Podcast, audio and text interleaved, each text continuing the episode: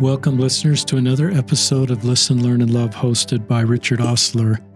In my home to be on the podcast is my friend Deanna Price. Welcome to the podcast, Deanna. Thank you. um, Deanna is in her 40s. Um, she's a mother of four kids, lives in Providence, which is a beautiful city near Logan, Utah, in northern Utah. Um, she's divorced. She's been divorced a couple of years. Um, she has a long term friend named Ryan who um, is no longer with us. He died around May 3rd of 2022. Um, Deanna is going to share the story of growing up with Ryan in Wayne County. Um, they're the same age in school, I believe. Um, she was in love with him, had a crush on him. Um, later learned that he's gay. She got on with her life, and Ryan got on with his life, and and um, it's a beautiful kind of love story slash long term relationship of just Deanna and Ryan staying connected. Um, and she'll just talk about this space in a way to honor Ryan, who's no longer here. She was asked to speak at Ryan's funeral. She was one of two speakers at the end of the podcast. We will actually splice in her talk from the funeral. We'll conclude with her funeral talk at Ryan's, her talk at Ryan's funeral as a conclusion. But our hope is this podcast will, it may impact you in different ways than either of us thought of. We hope it will help um, you reach out to people that perhaps you knew from high school that you don't stay in as close contact with, that maybe you can continue those relationships even if your lives are very different than they were in high school. Um, I think you two did a great job of staying in touch. It's also just a way to honor Ryan. Um, perhaps if you're younger, LGBTQ. Um, hearing Ryan's story helps change your trajectory as we have better support than perhaps Ryan had growing up in his day. Remarkable man. I think we'll learn about him. Is that okay for an introduction? Wow, that was that was great. yes, thank so, you. We said a prayer. We invited Ryan, who's not with us, to be here somehow on the podcast, and that his spirit will be felt. And this is a way to honor this good man um, that died alone. Yeah, he did. And no one should die alone. I don't fault Ryan, someone I don't know, but it's the reality of what some the road some people walk. Sure, sure, and any anyone can be in that circumstance. so I think this honors Ryan. So Deanna, um, Deanna is tell us how you spell your first name. If it's two words or one word, so everybody can picture it in their mind. okay, so the I have to explain that it matches my maiden name. So so my first name Deanna is spelled D E E A N N A and my maiden name is Chappell C H A P P E L L. So my mom structured it with double letters. It looked beautiful, especially when I went by the last name of Chappell. so that's why I, I just get a lot of letters. There's a lot going on from getting my name that. spelled right. So now we have all got your name in our heads correctly, wherever we are. But I'll just let you start. Okay. Um, so I just I want to make sure that as listeners, people know that um, I'm still mourning the loss of my friend, and um, certainly that contributes to my desire to reflect and honor his life.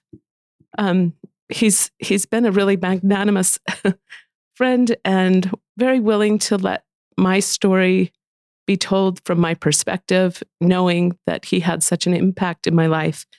And I'm very, very grateful for that because he he honors me and what the circumstance that it placed me in um, to be so involved as a best friend, maybe as a as a high school crush.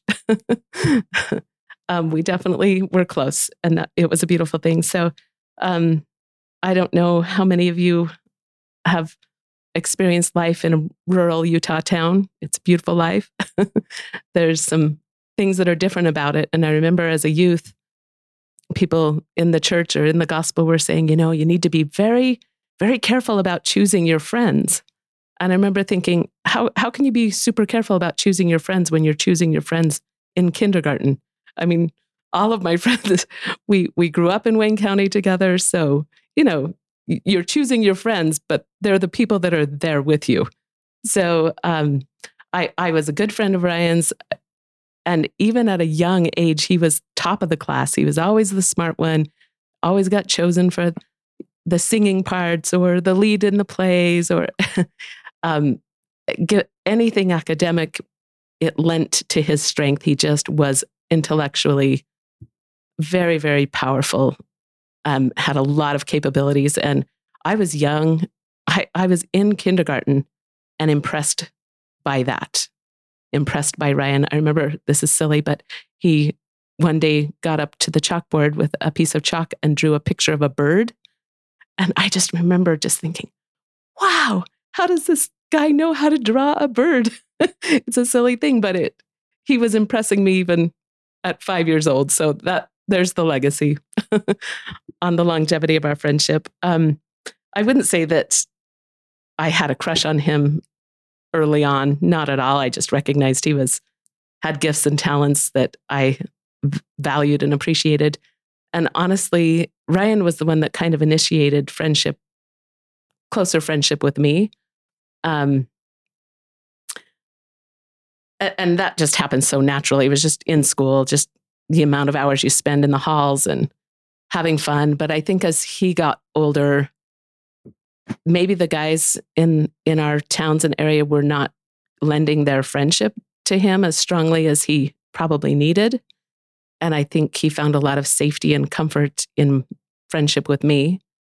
Um, he definitely initiated what I felt like was a, you know, this dating aspect of our our relationship. Um, he asked me to the junior prom dance, and it was very romantic. And he planned to make sure our colors matched. And um, he, the way that he treated me was always, it was way beyond respect. I mean, he just genuinely loved me. He didn't have to say it out loud. It was evident to me. Um, and he would, I mean, later on, of course, he wrote me a lot of love letters, um, things that are, I, have never experienced that much candor and um, genuine feeling expressed in letters that Ryan would share with me. Um, there were times when he had hurt my feelings and he would write me just a beautiful letter to apologize or it just felt like he consistently nurtured our friendship and our relationship and was very mature about it um, and i i genuinely appreciated that um, i brought one letter today that i thought i might share um, i've i've kept it to myself for all these years but um, I I honestly know that Ryan would be um, fine if I shared it. um, it's a letter that I I held on to for about well, I guess I received it when I was a sophomore in high school. I did not know this letter was written by Ryan. It he gave it to me anonymously. Um, the way that it came about, our seminary teacher asked us one day to um, either write to one of the missionaries that was serving from our stake or write a positive letter to someone in the high school. And he said, you can either sign it and give it to someone yourself, or if you want to give this letter in an anonymous manner, he said, turn it in to me, leave your envelope unsealed. I'll, I'll read it just to make sure it's appropriate. And then he said, I will be the one to deliver the letter to whomever. And I remember I just, I thought, okay, well, I better write to one of these missionaries. And it was just kind of a random person I didn't really know, but I, I did the assignment and I felt good about my efforts. Um, unbeknownst to me, um, Ryan was composing a letter to me. Um, he gave it to me anonymously, and it, it's beautiful. I'm going to go ahead and read that. Please. okay. It says, Dear friend, I am writing you this letter to let you know how much I appreciate you and your good standards and morals. For as long as I have known you, you've always been nice to everyone and always happy and always smiling. You've been a good example to me, and a lot of times I wish I could be more like you. I hope you'll always be such a good person and never let your standards down. I know I don't have to worry about that too much, though. I'm pretty sure you'll always be a super good person. Sometimes I get depressed and think, think there's no good left in the world, but you are like a light in the dark. I hope you'll never change so I can always look back at you and feel better about the world. You really are one of the very best persons I've ever known. And he signed it. Thanks so much for everything. What a great letter. Oh, it really. Um, What's the date on the letter? February 27th, 1990. So this is a 32 year old letter. It is. Yeah. Handwritten. I wish everybody could see it here. It's handwritten in a beautiful envelope. What a treasure. Yeah. Yep. So I held on to it. I didn't talk to anybody about it. Maybe, maybe I told my sister and shared it with my family at home, but for a long time I thought it maybe was a girl that had written me the letter. I just thought, well, maybe it's somebody that doesn't necessarily want to bring me into their circle of friendship, but admires me from a distance, you know? And so maybe because I had this frame of mind that it must be from one of the girls, you know? Um, I just, I don't know, maybe I didn't think a guy could write such a beautiful letter.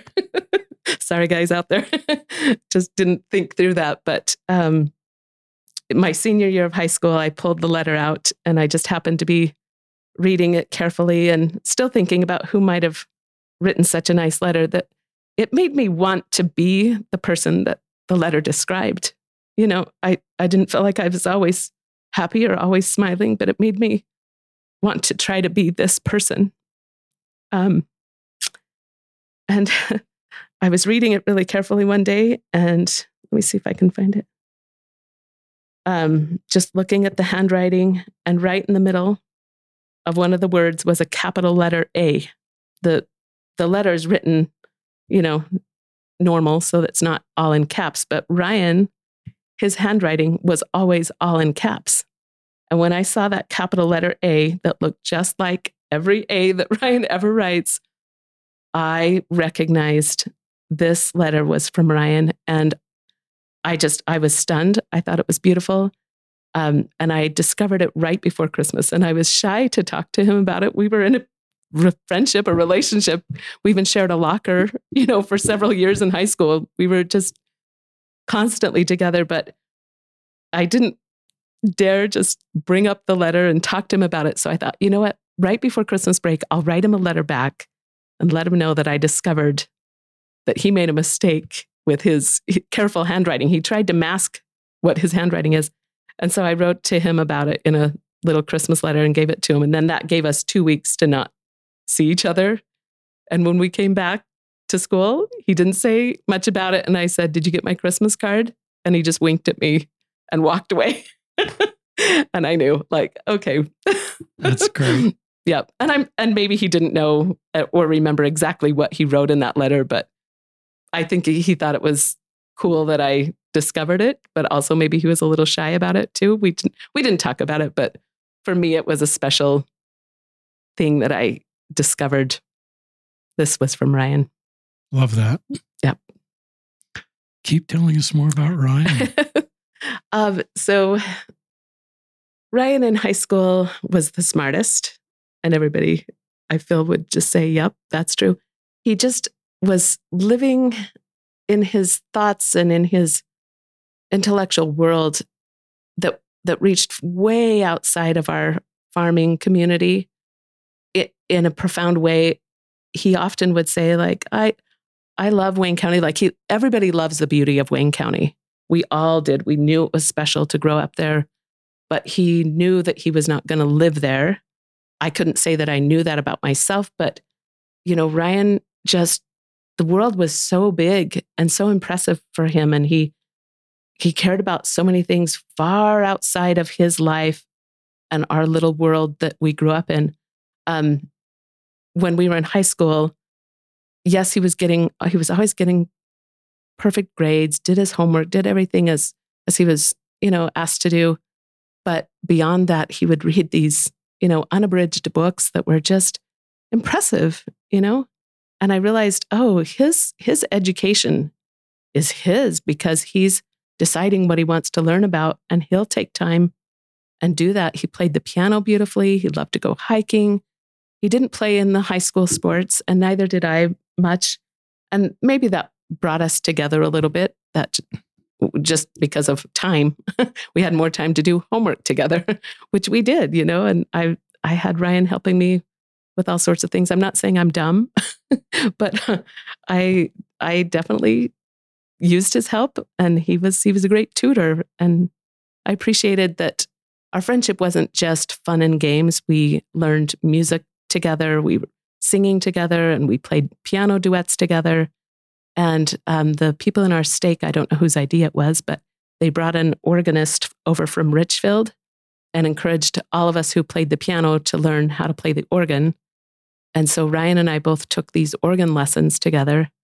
Um, and, uh, and that was probably when we were 16. So we were spending even more time outside of high school.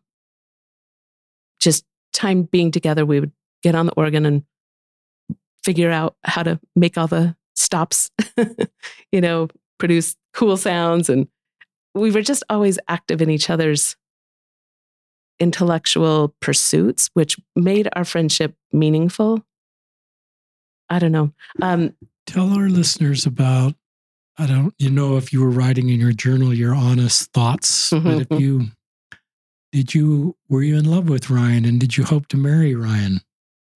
That is a good that's a good question. Um, yes, I'm I'm certain there were there were plenty of times when I felt like that was the natural flow of what, what what we were both engaged in is that we had this close friendship and I always anticipated it was going to grow into more physical intimacy at the right time for that.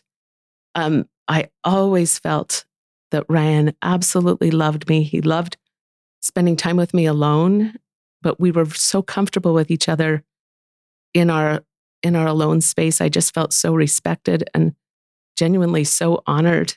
You know, he um, would hold my hand. We would dance close and I, I felt all the the chemistry and and he probably did too to some extent. Um, it wasn't fabricated but I felt like a lot of that physical closeness holding hands and having his arm around me was a little bit more public than when we were alone together. There was less of that.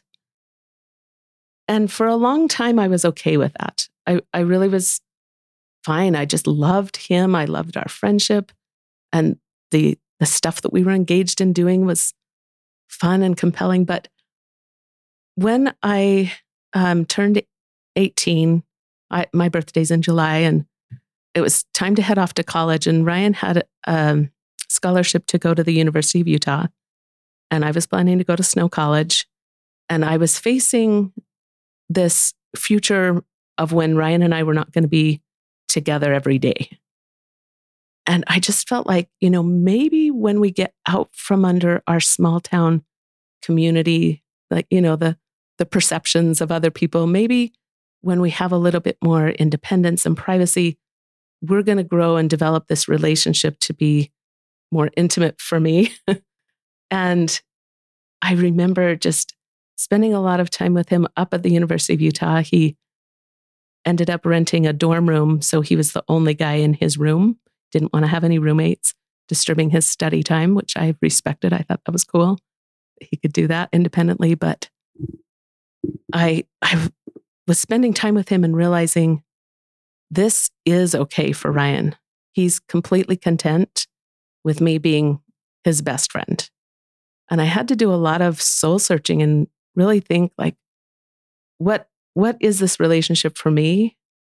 And is it going anywhere?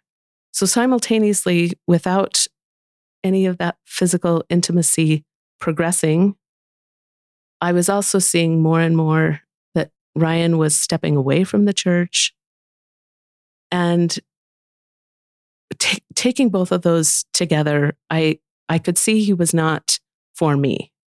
There was no future of Ryan and Deanna together, you know, in a potential future marriage. And in some ways I was I was learning to be okay with that. Taking taking the possibility of, you know, progressing this relationship in, forward into a marriage uh, amazingly was I was okay with that, but what I was not okay with was stepping away from him at a time when I felt like he needed my moral leadership sometimes that was my role, especially during our senior year of high school. And, and so I really was burdened um, how to still be a, a faithful friend to him and yet step away. Um, th- amazingly, throughout our friendship all these years, I would talk to Ryan about having a crush on other guys from time to time. And I'd say, Oh, Ryan, what do you think about this guy? and he'd say, No, he's not for you. and we, we, we, would just play around with that a little bit. Um, but I was open and it was it was still an open subject that I had this intention to have other guys. But that intention, as much as I did want to be in love with somebody who loved me, I didn't know how to make that happen. And I recognized if all of my time, all of my free time, and all of my emotional space is wrapped up with Ryan, there's not room for me to initiate or invite another, you know, potential romantic relationship in that emotional space where I was at. So I was already thinking, I need to spend less time with Ryan. I just have to. Now, knowing that that's what I needed to do and implementing that was two very different things because, like I've already told you, he was helping me with my schoolwork.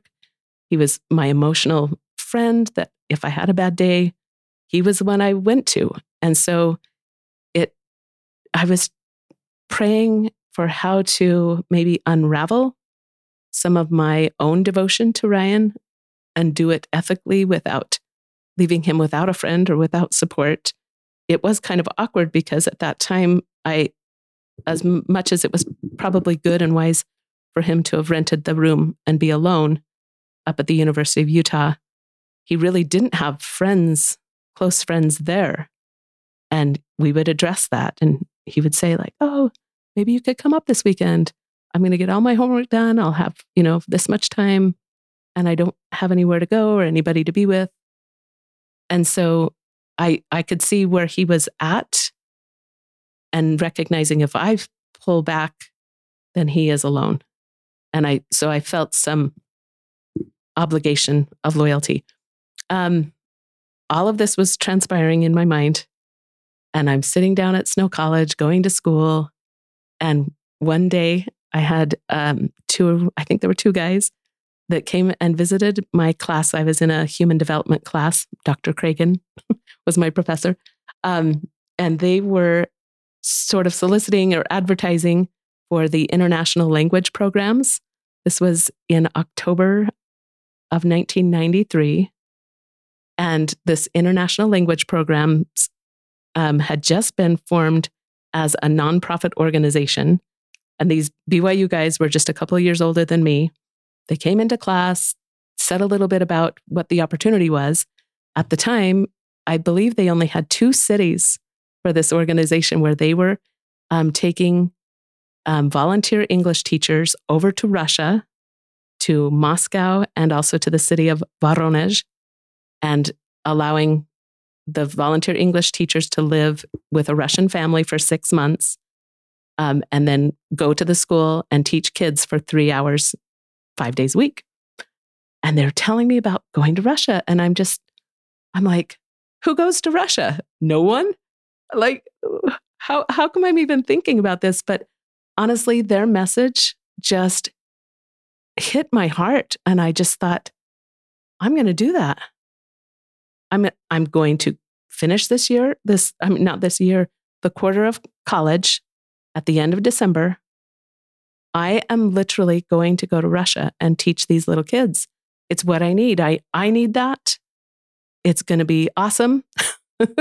and I was, you know, I could only think of the ease and the fun of being with children. And I wasn't thinking of it's snowing pretty seriously in January in Russia and had no idea really what it would look like. But I, I've felt over the years that it really was the answer to my prayers. It was a spiritual prompting. It, the thought of it wouldn't leave me. Um, I, the first person I talked to about it was Ryan.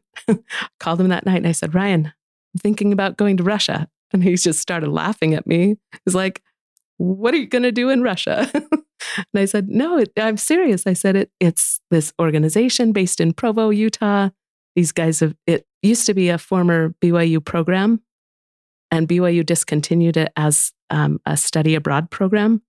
And so some of the people who had been on the program through BYU just created it as um, a nonprofit organization. Dr. McKee um, was the director. He was a BYU professor, and it was his little baby. He just wanted to keep sending Latter day Saints into Russia. And it honestly was just amazing. It, it was cool and it was a lot of hard work. But so I'm telling Ryan, I'm going to leave, I'm going to go. And the first conversation I had with him is he said, Well, I want to go with you. You have to wait. And I said, What? No, I'm not going to wait. I said, I'm going to go in January. And, and we talked about how, how we could make it possible for him to come with me. And I remember thinking, okay, that would be so fun. Like Ryan and I would have a great time. but in that, he had to stay at the University of Utah and take that scholarship that was offered to him. It just, it wasn't practical.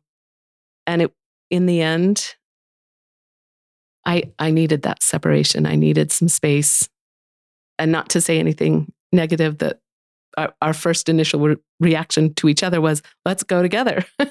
That's how we did life adventures. We did them together. so that was the first time to kind of break through that. Um, and then, listeners, um, Deanna served a mission in Moscow. So she's lived in Russia twice. Three times, actually. Three times. Yep, I did it in 1994, again in 1995 with international language programs. And then I decided to serve a mission. And I had no idea that I was going to be sent back to the same mission boundaries. I mean, that branch that I had been attending in 1994 and 1995 was part of the Moscow mission. That's so I was cool. so happy to be back as a missionary. that is really cool. Um, thanks for your service and blessing people in Russia and you and Ryan talking about this. I'd like to fast forward to the very end not the very, very end, but the Facebook post. I'd love you to read that. So we're skipping, you know, about 20 plus years because you come from your mission in Russia from Russia in 98, I believe. Yep. And Ryan died in 2022. So that's 24 years. But if you'd read your Facebook post, okay. Um, I think you posted this right as you learned that Ryan had passed away. That might be helpful for our listeners. And then it might give us context to then circle back on sure. these 20 plus years. Yeah, no, I think that's great. Um, I wrote this post. I before I posted it, I definitely recognized that Ryan's parents and his sister and brother hadn't posted about his death, and I felt, I don't know, a little timid about about sharing it publicly. But it was what happened was so special to me that I just felt like um, I I wanted to share it. It um, it includes my testimony, and that to me is important to share and to share honestly. So, um, it's a good summary of this friendship with Ryan. I wrote, "Have you ever had someone in your life who represented all the things?"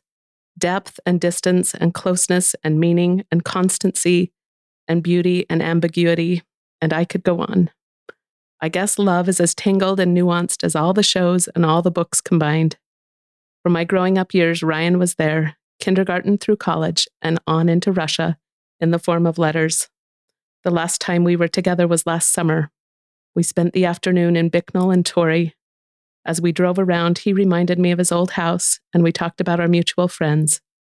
We went for a drive, and I made him visit the town cemeteries with me we walked and talked about life and dying and everything in between. I'm so grateful for Ryan's love and presence in my life. He took me to all the dances. We did homework together. We learned to play the organ together. We had a favorite duet that we liked to play on the piano. While I was at Snow College, I got to visit him often at the University of Utah and see him excel at so many cool things. He taught me how to send an email, and just in time, too, for me to send emails to him from Russia, which he would print and then mail to my parents. He was my lifeline. Kids these days just wouldn't understand how truly awesome email was. And I believe that. it really was revolutionary. um, Ryan championed my daring adventure to go to Russia. He frankly wanted to come with me, but he had accepted a prestigious scholarship at the U. He had to stay put and carry on. In so many ways, I needed to figure out how to go on and live without relying on Ryan. Looking back, I'm sure God knew all the reasons why I needed both time and distance, and all the experiences that I had in Russia. I loved Ryan, and I didn't know how to unlove him. Everything was complicated, but Russia stepped in and saved the day, or I stepped into it. I asked Ryan a few years ago if I could write a memoir and write about us. He wholeheartedly and enthusiastically cheered my progress, and he got to read every word of my draft. I really did work on it. I never wrote the ending, but I did tell him how I would conclude such an ambitious storytelling project. Ryan knew the apex as well as I did.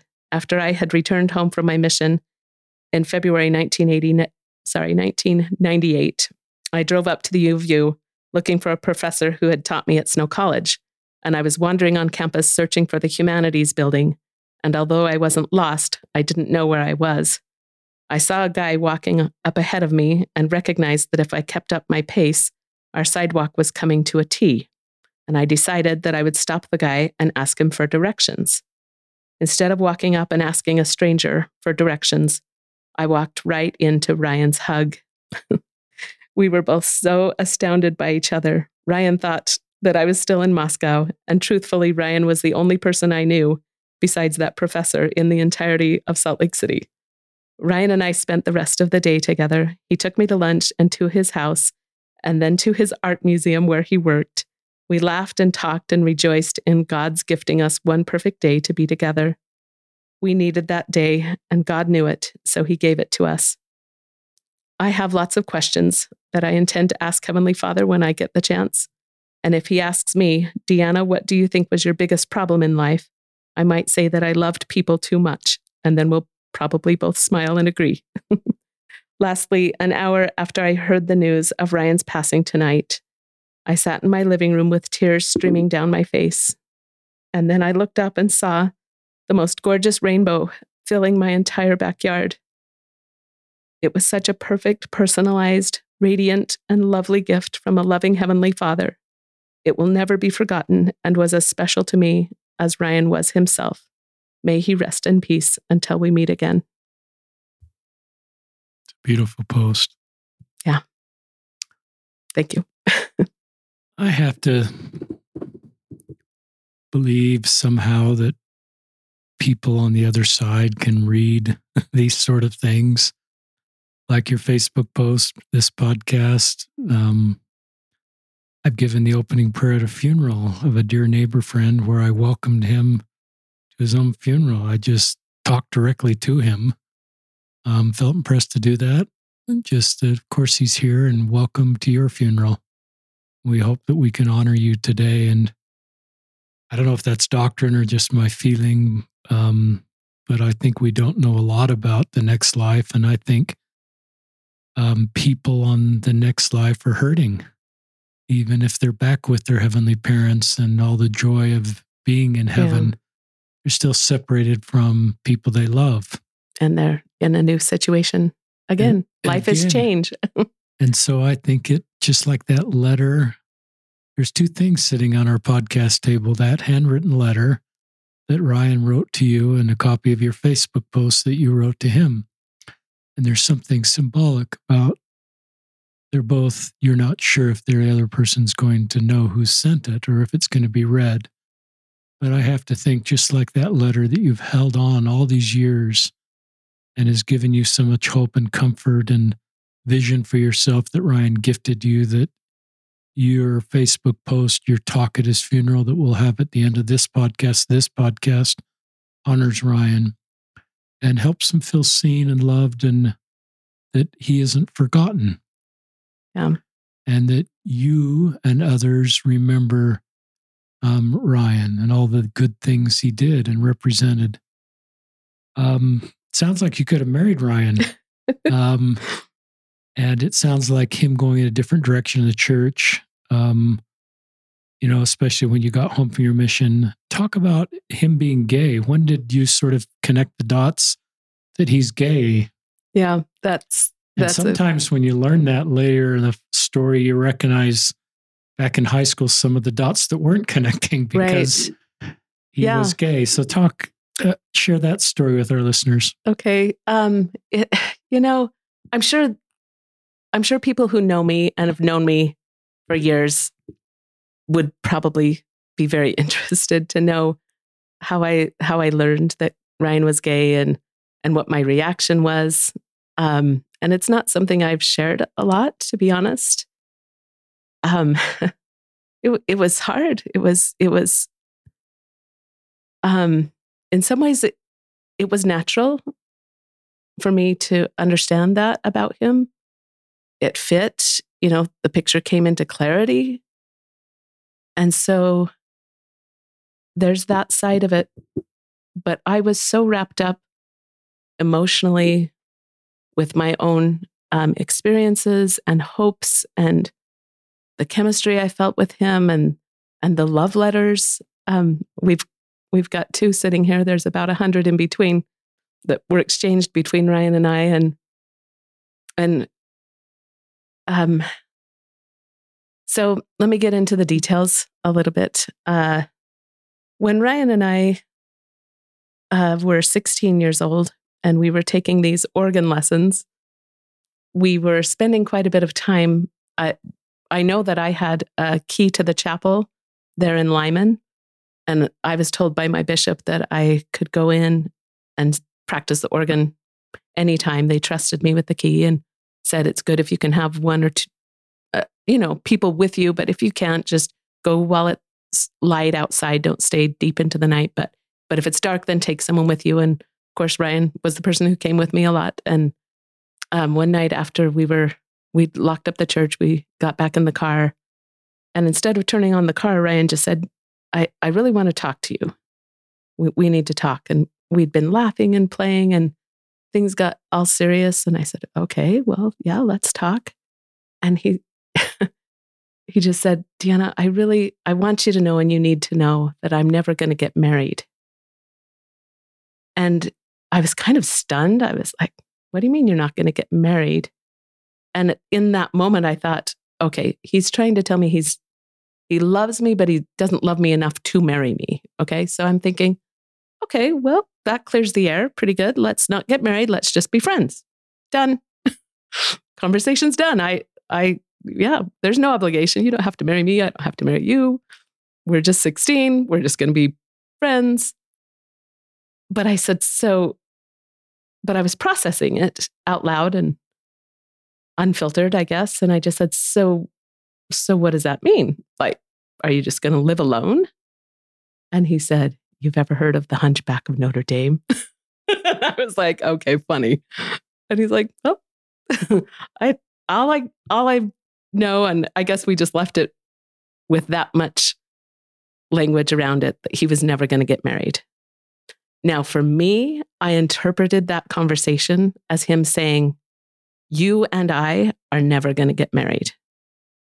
I couldn't formulate what he was getting at or even why he made so much of a serious and conscientious effort to create this serious conversation about that because I just thought, no, you'll get married. And I remember thinking, you'll probably marry somebody who's blonde and super cute and is a good artist, somebody different than me. Okay, that's fine. But meanwhile, let's just still be friends. Um, we talked about that years later, probably maybe 10 or 11 years later. I sent an email to Ryan and we talked about that conversation. And in my email to him, he was living in New York City with his partner at the time. And um, I just, whenever I wanted to talk to Ryan, I just sent him an email. I would ask him for his phone number every once in a while and just say, What's your current phone number? I just need to have a conversation every once in a while. I just call him up or out of the blue send a lengthy email, which is what this was. And I, in my email, I just said, Ryan, I, I want you to know that I recognize that you tried to communicate with me. I, I recognized you were doing your best to let me know of your life and intentions and that you did your part, but I was too young too naive, too wrapped up in my own interpretations and how that was going to impact me personally to recognize what you were saying. And I said, I, I feel bad. I probably in the moment didn't allow for us to expand that conversation, but maybe he nor I were capable of, of expanding it beyond what that was. And, but I thanked him. I said, I, I appreciate that. And I recognize you made that effort to communicate with me, and that means a lot. And the way that I found out, maybe that was where the question started, and it's it's it's a long story. Um, I knew that he wasn't living the gospel. He spent some time in Paris, France. He was studying there um, in 1995 while I was in Russia. He was in Paris, which was kind of fun for us to both be out in big, glamorous cities doing grown up things. Um, and I saw him in December of 1995, went to his home with his parents and his family, and um, we were sharing photos and talking. And I told him about my two boyfriends that I had simultaneously, which was a disaster. And um, and we laughed and joked and and I said, you know, like, okay, show me who your friends were. And we were just flipping through pictures and and, I, and he we didn't talk about it. We didn't elaborate, but I recognized that there was a particular guy in a lot of his pictures with him. And I just thought, oh gosh, he looks like such a cool, smart artist. You know, Ryan was always in the art scene. And and I I honestly didn't think much of it other than that must have been a great friend for Ryan. And and we just enjoyed each other's company and left it kind of where it was at. And um, so that was 1995. We weren't spending a lot of time together, even though I was back in Utah. Um, I, I, I knew that I still needed enough distance from Ryan so that I could have other guy friends. Um, and so, yes, Ryan was always available to talk with me, to be my support, to be my friend. I felt bad that I didn't I didn't feel like I had that to give to Ryan in the same way that he had that availability for me. And that went through our whole life, you know, after high school. He was always available to be the shoulder to cry on or my support. And it's not like I talked to him often, but when I did, I would just cut to the chase and say, These are the things I'm dealing with in my life what do you think about this? What advice do you have for me? Or, and he always had great insights and positive things to, um, to uplift me, whether he could do any, he couldn't do anything about my situations in life, but he, he was a great sport. Always, always a beautiful friend for me. Um, so I get home from my mission, skipping ahead now, it's 1998. I still do not know that Ryan is gay. I just know that he's not living the gospel. Okay. He's got friends and people that he's um, spending time with at the University of Utah. I get home from my mission. We have this chance encounter. I had, I wasn't looking to find Ryan that weekend that I was up in Salt Lake City, but God put him on my path and sort of said, Look, you two, you need some time to be together. That's how I see God's intervention in our friendship. Just you guys need to process and you need to have some time, some quality time together. And man, I just, I can't, when I think about Heavenly Father doing that for both of us, for Ryan and I, that was such a pivotal um, thing for us to randomly find each other and he had time in his day and I was there and we spent probably 6 or 7 hours together. I told Ryan at that time I said, "Look, I've got this guy from my mission that wants to date me when I get home and that's going to be in a couple months." And Ryan said, "Okay, well, you know the policy. I have to approve first. Can't just have any random guy in love with you, now can we?" and so he was teasing and said, "I I want to meet your guy as soon as he gets back." You bring him up to Salt Lake City. We've got it. I've got to meet your this new crush that you've got going. And as I said, okay, okay, yeah, let's let's do it for sure. And Ryan told me that we had a mutual friend who was also there at the University of Utah. And I didn't have time on that trip to go see my other friend. This other friend is actually a super special person to both Ryan and I. She was a Japanese exchange student and lived down in Wayne County with Ryan's uncle. And so she was a super close family component with Ryan and a good friend of mine. And so he said, I'm sure Kazue wants to see you and meet this guy too. So come back up and we'll do this. So I left Ryan. We didn't really talk, but we had had that big long day together. When my um, missionary guy came home, I said, Okay, you're home. Now you've got to go meet my best friend, Ryan. and so we hop in the car, and I'm sure he's thinking, Why do we go, have to go meet your old boyfriend? Why is this so imperative? And I just said, It is important.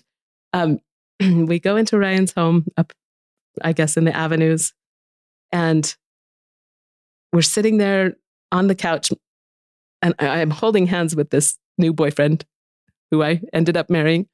And Ryan's sitting across from me on the couch opposite. Where it was awkward. It was so awkward for all of us. And we only stayed for a few minutes. And Ryan's like, okay, well, um, I guess that's that. It was just a a brief, weird moment to be all together, the three of us. And we went back out to the car and we literally just closed the car doors.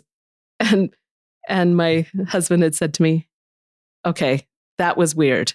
And I was like, Well, it didn't need to be as awkward as it turned out to be. And he said, No, he said, I, I feel like you should have told me that he was gay. And I just looked at him and I was like, you know what? That's rude. I said, Ryan is an artist. He's an intellectual guy. He's super smart. That's rude for you to jump to that conclusion. And he was looking at me and just said, But he is, isn't he? And I just sat there in silence. I was like, This is weird for me. That's, that's the first time anybody's just pointedly said something like that about Ryan. And so I'm processing, I'm thinking about it. We end up driving to my friend Kazue. Her name is Kazue Kashiwagi, very Japanese. Um, we go to her apartment. She opens the door, gives us a hug, invites us in. And she sits me down on the couch and she says, Deanna, I'm so glad to see you. You just look amazing. This is, it's been a lot of years. But she said, How does it feel now that you know that Ryan is gay? And I just I was stunned. And I said, What, what do you mean? And she said, Deanna, you, you need to know. Like Ryan's openly gay. Everybody knows, Deanna. And she said, I wondered if he told you when he saw you, you know, a few weeks prior. He said she she was kind of disappointed that Ryan didn't tell me but I wasn't ready to receive that information from him directly. Um, and I honestly, I'm so grateful for those two friends in my life, back to back on the same day, just told me and just cut through the mystery. um, it, it's a weird thing. Denial, denial is a weird part of our processing, part of our psyche. I, I don't understand it, but it sometimes outsiders can see things that people in dynamics can't see themselves. Um, that's um, a, kind of a mystery to me. Maybe I should have come to those conclusions myself, but I just didn't. And I don't, I think when I was young, I felt so stupid. I was like, oh, wow. Well, if everybody can know this, and everybody, it's just obvious to everybody, I must be really stupid, just dumb and naive. And I, I really didn't honor or respect my own um, naivety, I guess. But more than anything, I mean, as the years went by, I, I recognized that that kind of naivety is a beautiful thing. It's it's a sacred um, part of our processing and and it's okay it's perfectly fine. Um, we all have perceptions and thoughts and ideas and and we, we get involved with people in situations that that maybe we can't see maybe we're withheld from information that we're just not ready to process. Or maybe we're given a gift of time for whatever reason. Our psyche kind of withholds things from us to allow us some space or time for growth. So um i maybe ryan could have just held my hand and looked me in the eye and maybe he could have told me that. I don't fault him for not doing that. You know, we had that day to be together and we were like kids. We just wanted to play. We just wanted to have fun and talk and joke around. And that's okay too. Let me ask you, let's do two more segments. Mm-hmm. Um, that was a great segment of grace, just that maybe even though Ryan wanted to have the conversation, it was just a great day that you'll always remember. You have a smile on your face as you remember that day. And it was a transition point as you were falling in love and getting married, and and Ryan has gone a different path. That maybe it's grace and not your head in the sand. I don't think you have your head in the sand. It's just wasn't time. But do do a segment on just um, eventually you're going to have this conversation with Ryan that he's gay. Mm-hmm. And I'd love you just to talk about, you know, that conversation. And then you spent 20 plus years. You know, it doesn't sound like your relationship with Ryan ended. so, no, it never ended. So and tell us and try to keep that because I want to leave time to add sure. your talk. So try to okay. do that in about five minutes if sure. you can. Um, so we didn't talk about it. Ryan ended up moving to New York City around the exact same time that I got married. So big, big transitional changes for both of us um, happened, and then I didn't. I didn't talk to him for a year, probably, um, not even an email, or I don't. I can't think that I did. Um, but his younger brother was getting married, and I knew Ryan was coming back for the wedding, and I just wanted to see him.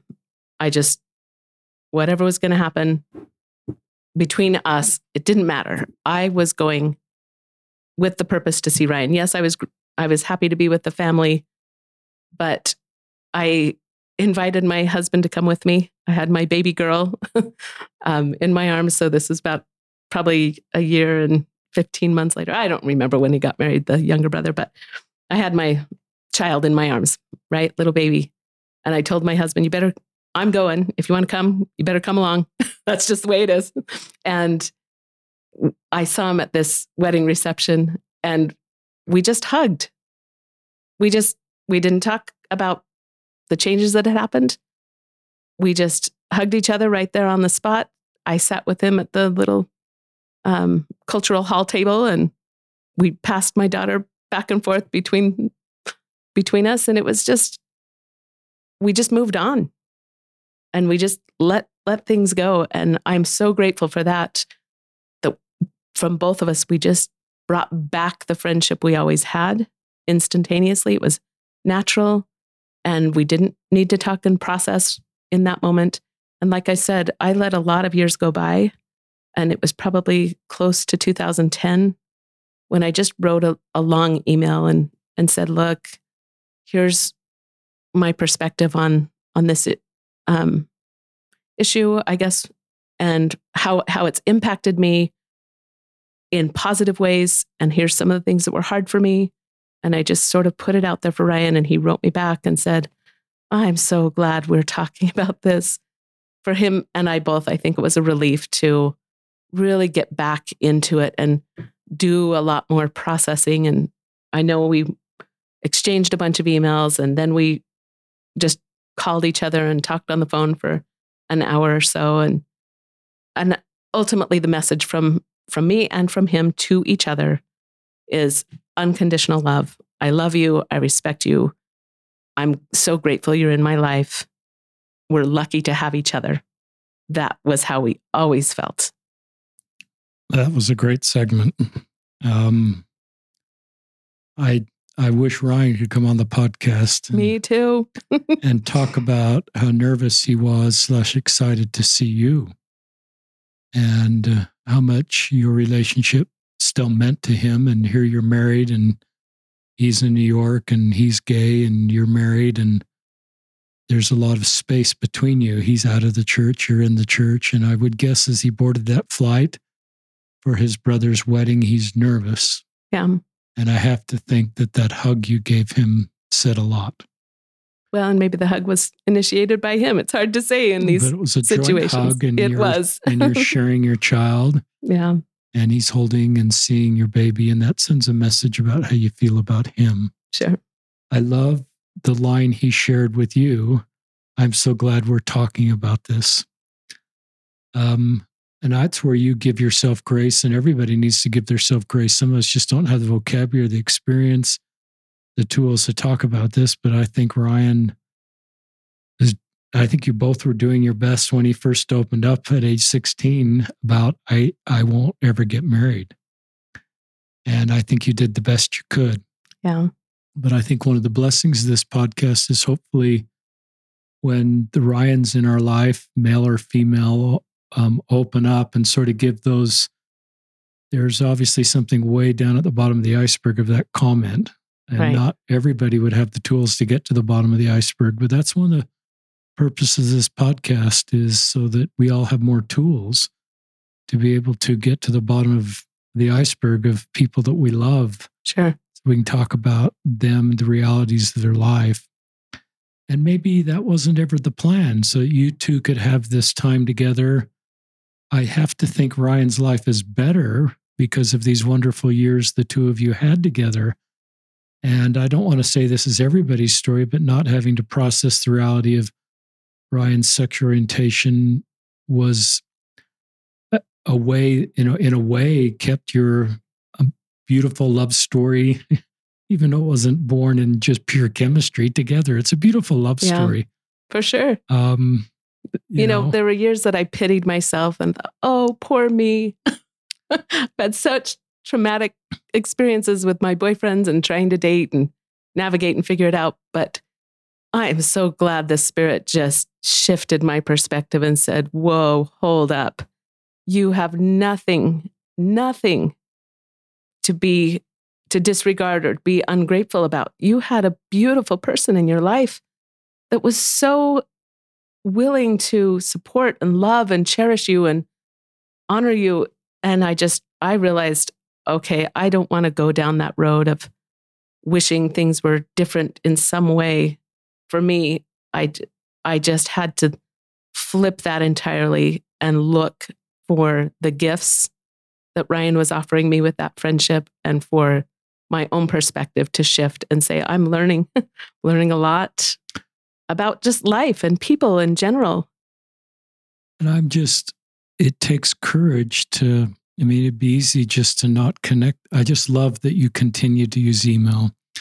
And I love that then you had these, I think you said 2010, so a decade of sort of Ryan being authentic mm-hmm. with who he is and the reality of his life and your friendship um, staying part of his life. And then, you know, we're going to play once two of us sign off, we're going to splice in your talk at his funeral as the final segment. Um, I have to think that it's wonderful the family invited you to speak, one of the two speakers. I think, you know, you were maybe, I don't want to, I don't know this, but one of the few people from Ryan's growing up years that stayed in contact with him and just sort of had this relationship with him and and that's a gift to Ryan and I think it's our joint hope is that I mean my hope the the podcast guest before you that I think will be released before you named Justin he's gay he's 34 and he just said I hope my story and it really stuck with me changes he's been through conversion therapy in a really difficult road. Um, and Ryan's older than him. I don't know if Ryan went through any of that, but it's just really hard to be gay, as you know from your friend Ryan. Um, sometimes even harder in a smaller community to be in a conservative religion. It's just harder. Doesn't mean conservative religions are bad. It's just harder. Right. We don't have tools sometimes. And Justin said, I hope my story changes trajectory and softens hearts. And so I'm thinking of all the 16 year olds right now, they're gay or lesbian or trans. And the people like you that step forward so that we all have better tools when they sort of do the best they can to sort of signal the reality of their life because they need people to walk with them. I think Ryan, I don't know, but my guess is if you, if this conversation we're having 20, if you were 16 years old now, um, Ryan would have better tools to come out to you. You would have better tools to understand me saying, and you could walk together. Right. This friendship changes. You know, you're not going to marry him at 16 instead of after your mission. Um, but it would be still a beautiful love story. You could kind of walk together. And I think maybe that's my hope in listening to your story, Deanna, is that we do a better job of walking with each other right. in the realities of their life. Well, and and, and even with Ryan's other issues, not alone. Right, right. Even with other issues, um, and any kind of anything that we're we're facing in life that's causing us a lot of distress, if we can put words to it and articulate and share that burden with another person, it it makes a huge impact. Our our words are really powerful. We we need them. and like you say, sometimes we don't have the tools. And um, I I remember feeling very isolated in my own circumstances. I didn't know any other girls who had been in love with a gay guy. I I didn't know how to talk about that with my other friends and just so and some would say, "Well, duh, didn't you know?" Or like, right, and that's and super unhelpful. Yep, can be really shaming. Like, what were you know? Duh, right. but but in that, I felt defensive. Like, look, if you want to read the love letters that he wrote me to prove that he loved, you know what I mean? I I felt like. I've, I've, I definitely felt this alone. This wasn't an alternate reality. This was real for both of you. It was real. Yeah, for sure. Yeah and and maybe what we what we hoped for our own lives was different you know? And we both wanted to be loved. We both wanted our friendship to be strong and reliable but we had different ideas and notions as to what that was going to look like in the future. And it's possible that you know, a lot of the youth that are closeted are in very difficult places emotionally. And it's possible that your role in Ryan's life and others kept him alive during these years. Yeah. Um, and he'll have a maybe he's told you that, or maybe I'll have a chance to tell you that. But I have to think your friendship with him, um, even though it didn't turn out like you kind of thought it could at age mm-hmm. 16, significantly made you both better people. A hundred percent. Um, Ryan, our our world is less is worse off without you, and I I think in your closing segment we'll hear that. Um, but your gifts to make this world a better place, and I'm honored to have heard a little bit about you from your friend Deanna, and to our LGBTQ friends listening.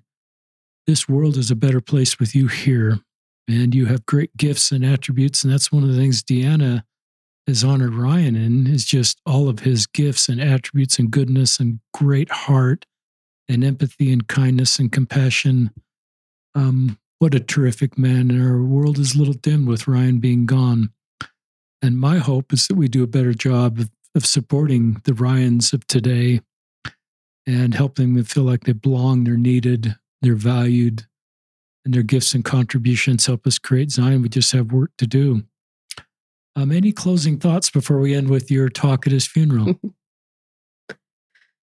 um, I just want to say that, and I don't know if I've conveyed it as deeply as I as I hope to. Um, I have a testimony of the gospel of Jesus Christ, and I just I'm so grateful for um, the accounts that we have from the New Testament that talk about Christ's ability to love those on the fringes. I just, it resonated with me as a young girl.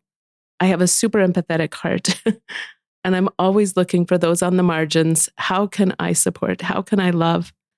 Um, I I want to emulate the Savior, and I love him for who he is and his abilities. But I I do want to state that even with good intentions, we're still human. Um, I I invested so much love into my friendship with Ryan, and in many ways, there was so much good and so much beauty. And of course, as I'm honoring his legacy, that's what I hold on to. Were all the good things that came to me, but without a doubt, it was hard it was hard to stay close. It was hard to be close sometimes. And the interesting thing is in the Book of Mormon, it talks about um, praying for the gift of charity. That if you can't love people, then then get on your knees and pray for that expanded gift to come to you, so that you have charity, um, so that's operating in your life and amazingly, I spent time on my knees praying to um, be able to pull my love back from Ryan um, so that I could move forward in healthy ways with other relationships. And that's a weird position to be in when your heart is so willing to love. Christ can love everyone. He knows us all perfectly and he's he he's the son of God. He has gifts and abilities that we here in our mortal sphere, sphere we don't have all that he has. He can make us stronger. He can teach us how to love. He can teach us how to love ourselves and to process and think about our own needs and give us guidance and direction as much as we want to always be a support to other people. That comes at a cost to get emotionally wrapped up um, with all sorts of relationships. But Heavenly Father sent his beloved Son to teach us, to give us strength, enhance our capacities, give us understanding, comfort. I feel that my friendship with Ryan would be incomplete without the Savior as my leader. He's my he he's my leader. He teaches me how to honor and respect others, honor and respect myself and my own limitations, my own inadequacies. And I'm so grateful for the even the thought that our Savior is waiting to welcome all of us back. He loves us all. I know he loves Ryan. I know he loves me. I know he understood the tension and the difficulty and the things that we were facing. He loves us. He honors us. And we're going to make mistakes with each other. We're not always going to get it right. I wasn't always a perfect friend for Ryan. He wasn't always a perfect friend for me. There's enough good to bless our lives in beautiful ways. I, it's it will always be my gift and treasure to think about Ryan and the things he gave to me in the way of words and friendship. He was amazing. Thank you, Deanna Price, for letting us know about Ryan. Thank you, Ryan. I don't know if you can listen to this or somehow are aware of what's being said about you. We're grateful to have honored you. My life is a little bit better hearing about you, and our listeners share the same. And now, um, the last segment, and I won't say any more words after this point, is your talk at Ryan's funeral. Thank you, listeners, for joining us. Fiona called and asked me if I could share some words, and I thought so much about Ryan and what, what kind of message I could leave that would be worthy of him. He was a beautiful person, just absolutely wonderful. But I knew I didn't want to cry the entire way, so I found something great that I could share. This is by the great Russian author Fyodor Dostoevsky, and through Ryan and his incredible love for books, I've actually learned to open a few myself and enjoy reading. Um, this one is just so fun. It says, If you wish to glimpse inside a human soul and get to know a man, don't bother analyzing his ways of being silent, of talking, of weeping, of seeing how much he is moved by noble ideas. You will get better results if you just watch him laugh. If he laughs well, he's a good man. and we all know that Ryan had the best laugh. um, I had the pleasure of growing up here in uh, beautiful Wayne County, and I was in the same class as Ryan. So I have memories of him as far back as kindergarten. And as I look around me, um, I can see many others who have had similar childhood memories of Ryan. Uh, Ryan and I shared a close bond, which grew into a beautiful romance. He was my person whom I turned to for help and advice and encouragement. and as all lovers know, not all romances have the same destiny. There's a wonderful verse of scripture that gets at the heart of my feelings on that point, and it's this All these things shall give thee experience and shall be for thy good. And I believe that. I'm so happy to see so many of you here today gathered to express our love that we have in our hearts for Ryan and for his family. He loved the beautiful things in this world. He loved great art and music and literature. He had a deep and pensive soul and an openness to life and diverse perspectives. His reach crossed continents and oceans, the rich and the poor, the ancient and modern. He has friends and associates from every walk of life. And I have no doubt that we each know and can feel to this day how much Ryan cared for each one of us. And I speak for all of us when I say that to know him is to love him in return. I have a wonderful poem about friendship. I think that God will never send a gift so precious as a friend, a friend who always understands and fills each need as it demands, whose loyalty will stand the test when skies are bright or overcast, who sees the faults that merits blame but keeps on loving just the same, who does far more than creeds could do to make us good, to make us true. Earth's gifts a sweet contentment lend, but only God can give a friend. Since Ryan's passing, I've been reminded by numerous friends of the impact he's had on um, those of us who grew up with him. He was so genuinely intelligent, and it went way beyond getting good grades in school. He was sharp and witty and goal oriented and talented. He read giant sized, unabridged, unabridged books and sought to understand deep and complex issues. I truly believe that through his example, he helped me and many others see a bigger and wider world of possibilities. I've tried to imagine my life without Ryan, and I'm satisfied that not only would I be missing something sacred and profound in him, but I would not have that reflection in me. There's not enough time in this moment for me to recount um, some amazing miracles regarding Ryan. I've experienced miracles with Ryan and because of Ryan. One definition of a miracle is a surprising and improbable event or development that brings welcome consequences. Here's another definition about miracles. Miracles can be symbolic and are tokens of God's omniscience in his acts of deliverance and love, often occurring in the very moment in our time of need. That's how I've experienced miracles. I'm in awe of the many witnesses that I have received of God's love for each of us. He knows us all individually and perfectly and wants us to be shaped and molded by our life experiences. We are here to learn. And life lessons are designed to be hard and produce growth in each of us.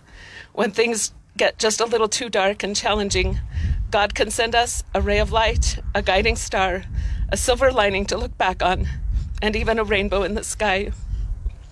Is there anything too hard for the Lord?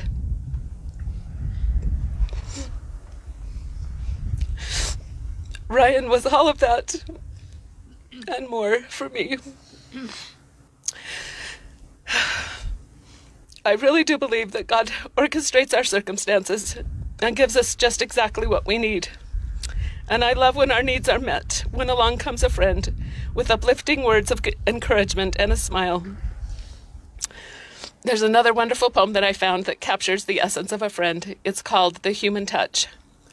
Tis the human touch in this world that counts, the touch of your hand and mine, which means far more to the fainting heart than shelter and bread and wine. For shelter is gone when the day is o'er, and bread lasts only a day. But the touch of the hand and the sound of the voice sing on in the soul always. The last time that I was with Ryan was here, right here. uh, he was here last summer to visit his family and shared a day with me and some of our friends from our class. And I I have an obsession about going to cemeteries. I really enjoy walking through and reading the names and histories and I I find them fascinating but sacred. But Ryan and I spent an hour right here.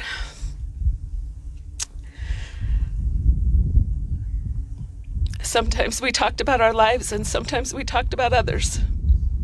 I wish I could say that we felt profound feelings or talked about spiritual things, and I can't say that we did.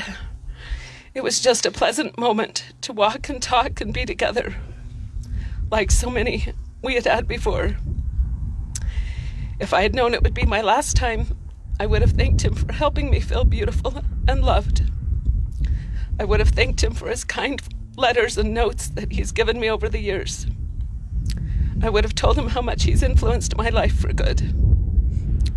Maybe those things went unsaid, but I think they were implicit in our hearts.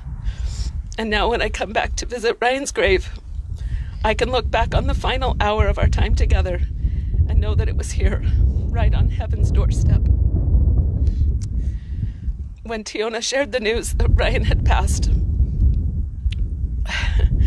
she sent me a text message and said, Deanna, please call me. And I got home and took some time before I called her. And I was in my bedroom and she shared the news and I began to cry, of course. and I stayed in my bedroom and my shutters, my windows were closed and I just wanted to stay in there for a long time. And I heard my daughter come in through the front door of the house. And I like to try and be a good mom, go greet my kids and tell them I'm happy to see them at the end of the day. And so I dried up my tears and went out to see my daughter. And she was the first that I told that my friend Ryan had died. And I've talked to my kids all these years about Ryan. I think they're probably tired of hearing about Ryan. He's so special to me. But in that moment, I started getting text messages from friends and people that had heard the news of Ryan's passing and were reaching out to me to make sure I had heard and knew that I was going to be experiencing some sadness and grief. And I sat down on my couch to start answering and responding to my friends. And I looked up, and that window was open, and it was so faint, but I just looked up and saw this rainbow just appearing in the sky, and I couldn't hardly believe it was happening.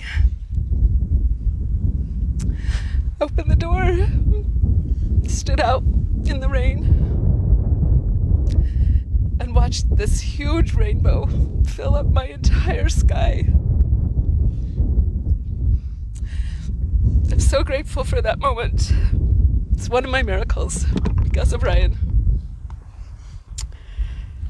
Last of all, I just want to say that if a loving God wanted to let me know that He was there in my hour of need and that He wished to honor the love that Ryan and I had for each other, He sent His message more perfectly and more beautifully than I could possibly imagine. God is love, and I will praise and honor him forever in the name of his beloved Son and our friend and Savior, Jesus Christ.